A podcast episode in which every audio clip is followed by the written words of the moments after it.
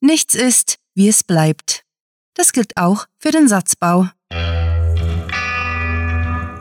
Willkommen zum Cluecast.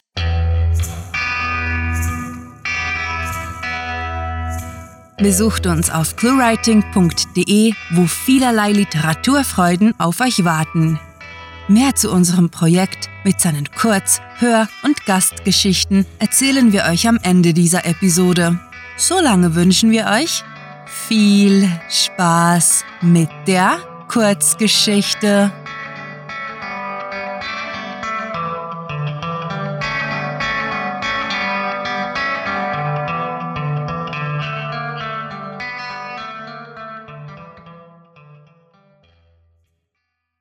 Wundersam wandelbare Menschen.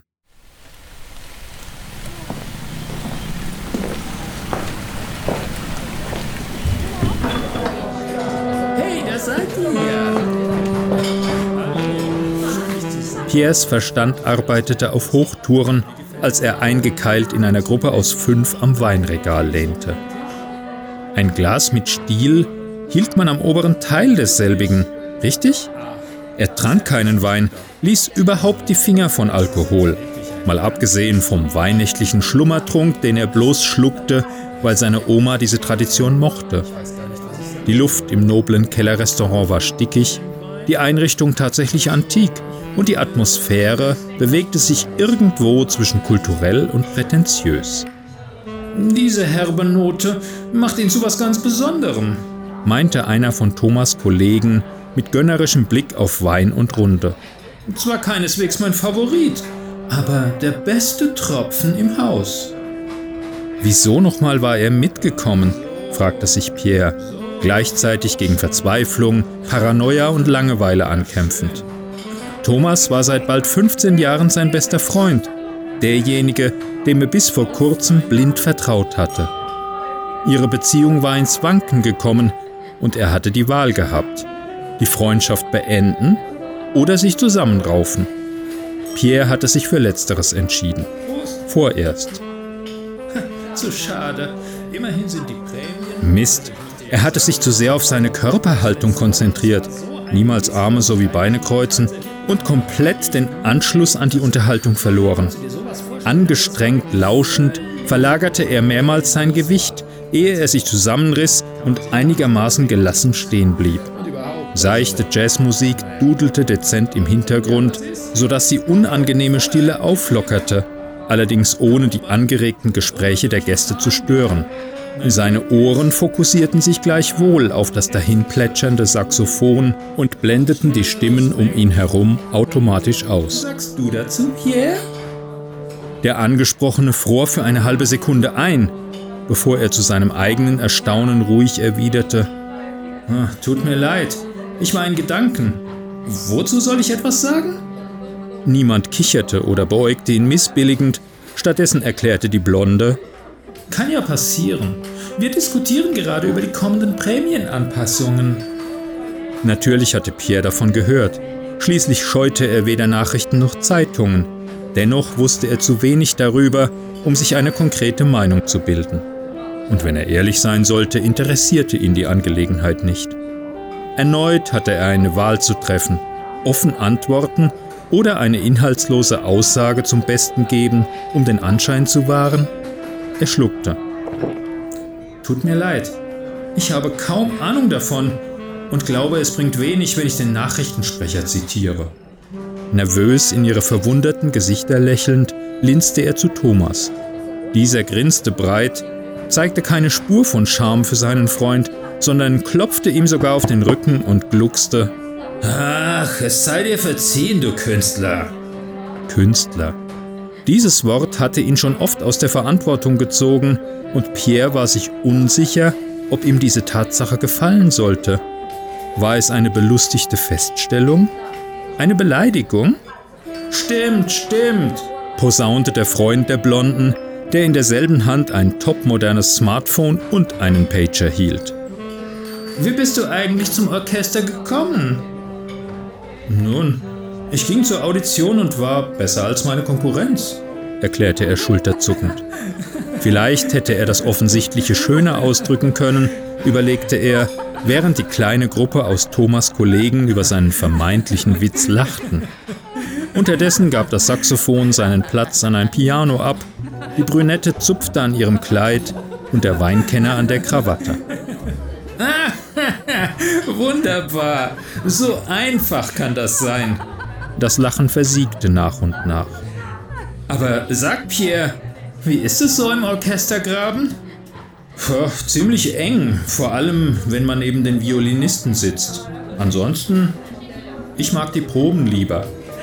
Ihm war, als hörte er die Anschläge der Tasten, der Pedale. So mühelos gelang es ihm, der Musik zu folgen. Nur das neuerliche Gelächter verschwamm zu einem unverkennbaren Brei aus skurril kehligen Lauten. Mehr Platz, begründete er seine Vorliebe und fügte, und bitte entschuldigt, die Natur ruft, an, um der Kakophonie zu entkommen.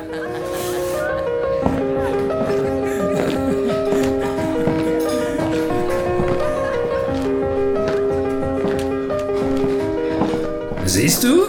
Thomas holte ihn beschwingten Schrittes auf halbem Weg zum Klo ein. Läuft doch gut, wenn du meinst.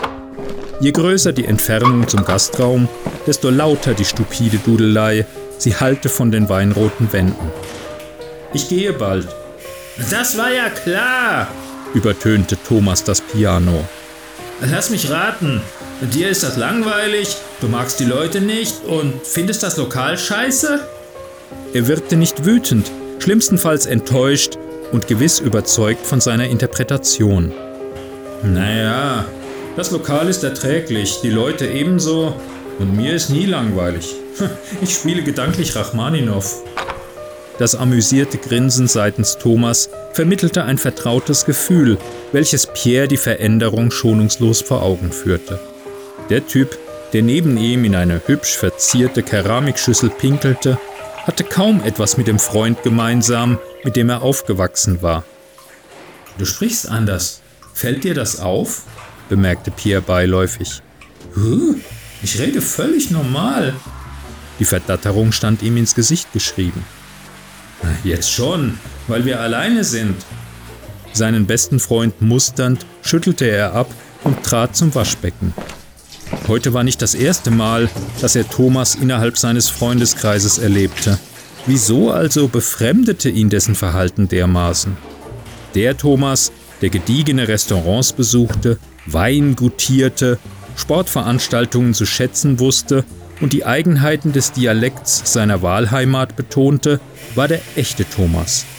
Der charmant peinliche Typ, der hin und wieder auf seinem Sofa nächtigte, beleidigend scherzte keine Scheu vor Fäkalsprache hatte und stundenlang Videospielgegner ins temporäre Jenseits beförderte, war nichts weiter als das Echo einer vergangenen Epoche.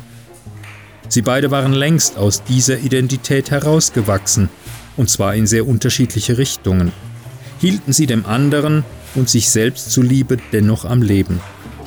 Nach dem, was geschehen war, war Pierre zerfressen von Zweifeln, ob er noch daran festhalten oder ob er dieses Überbleibsel von Thomas hinter sich lassen wollte.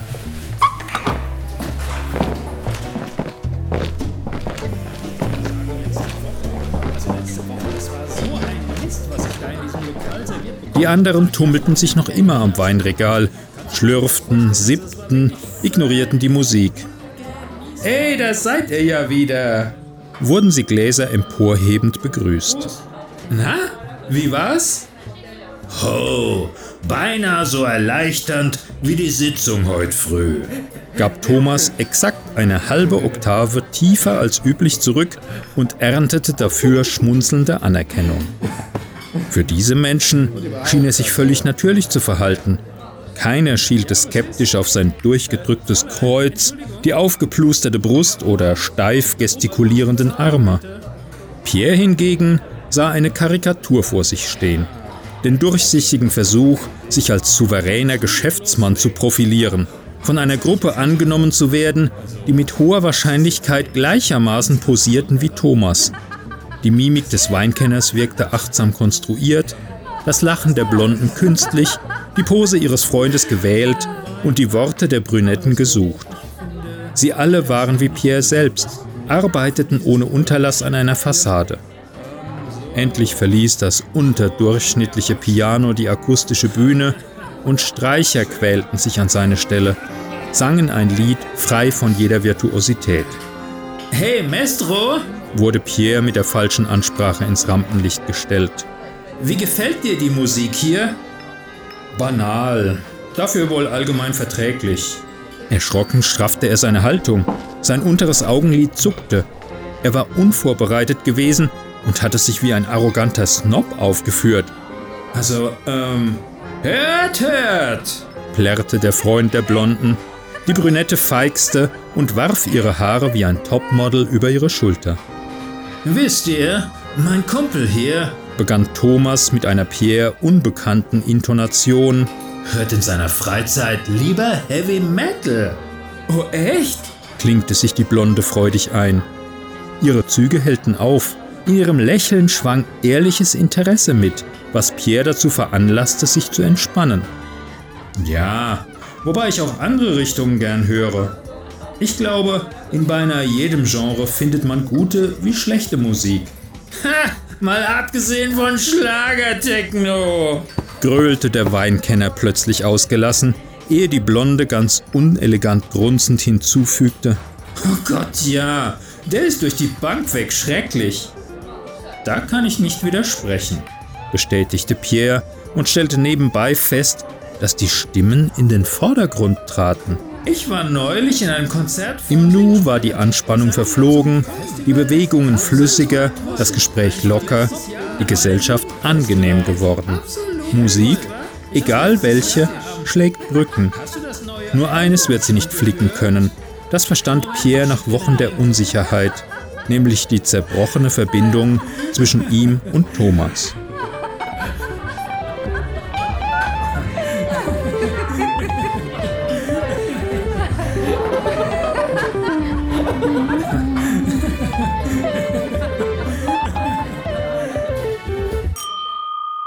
Das war Wundersam wandelbare Menschen, geschrieben von Rahel.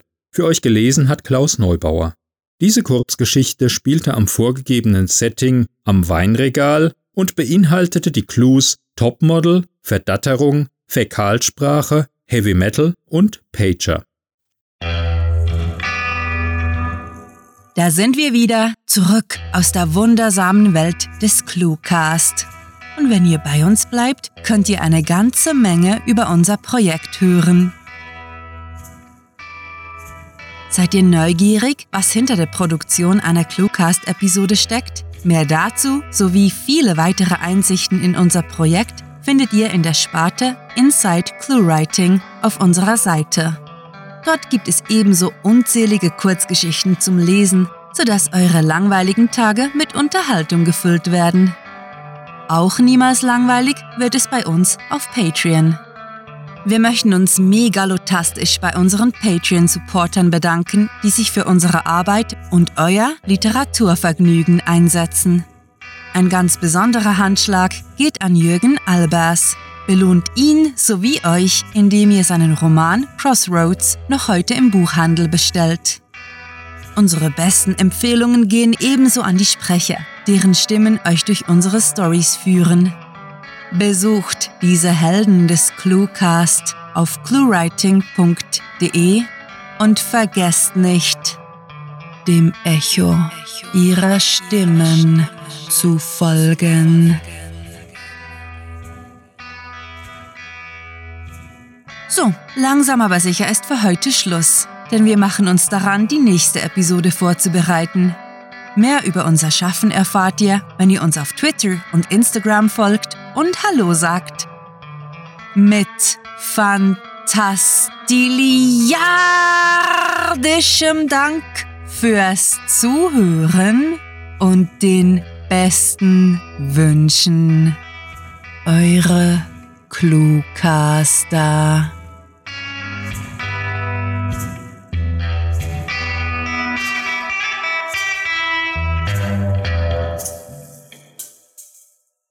Wir wissen nicht mit absoluter Sicherheit, ob Rauchen oder der Besitz von Glühbirnen heutzutage verpönter ist.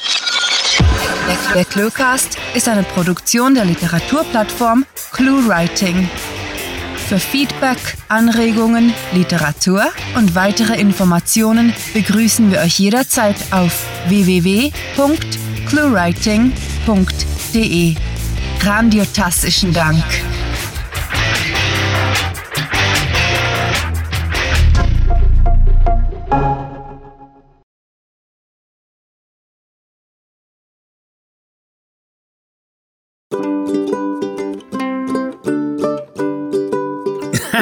Kennt ihr den? Kommt ein Blinder in eine Lesbenbar und sagt zur blonden Barkeeperin, soll ich euch mal einen Witz erzählen, einen Blondinenwitz? Da sagt die Barkeeperin, guter blinder Mann, ich bin blond, unsere Rausschmeißerin ist blond und links und rechts von ihnen sitzen drei Blondinen. Wollen Sie wirklich einen Blondinenwitz erzählen? Äh, nein, sagt der Mann. Dann muss ich ihn ja fünfmal erklären. Okay, der war blöd. Und jetzt schneide ich das alles zusammen und hole meine Nüsslein. Lob ich mir. Ah, Erdnüsse, eine gute Idee.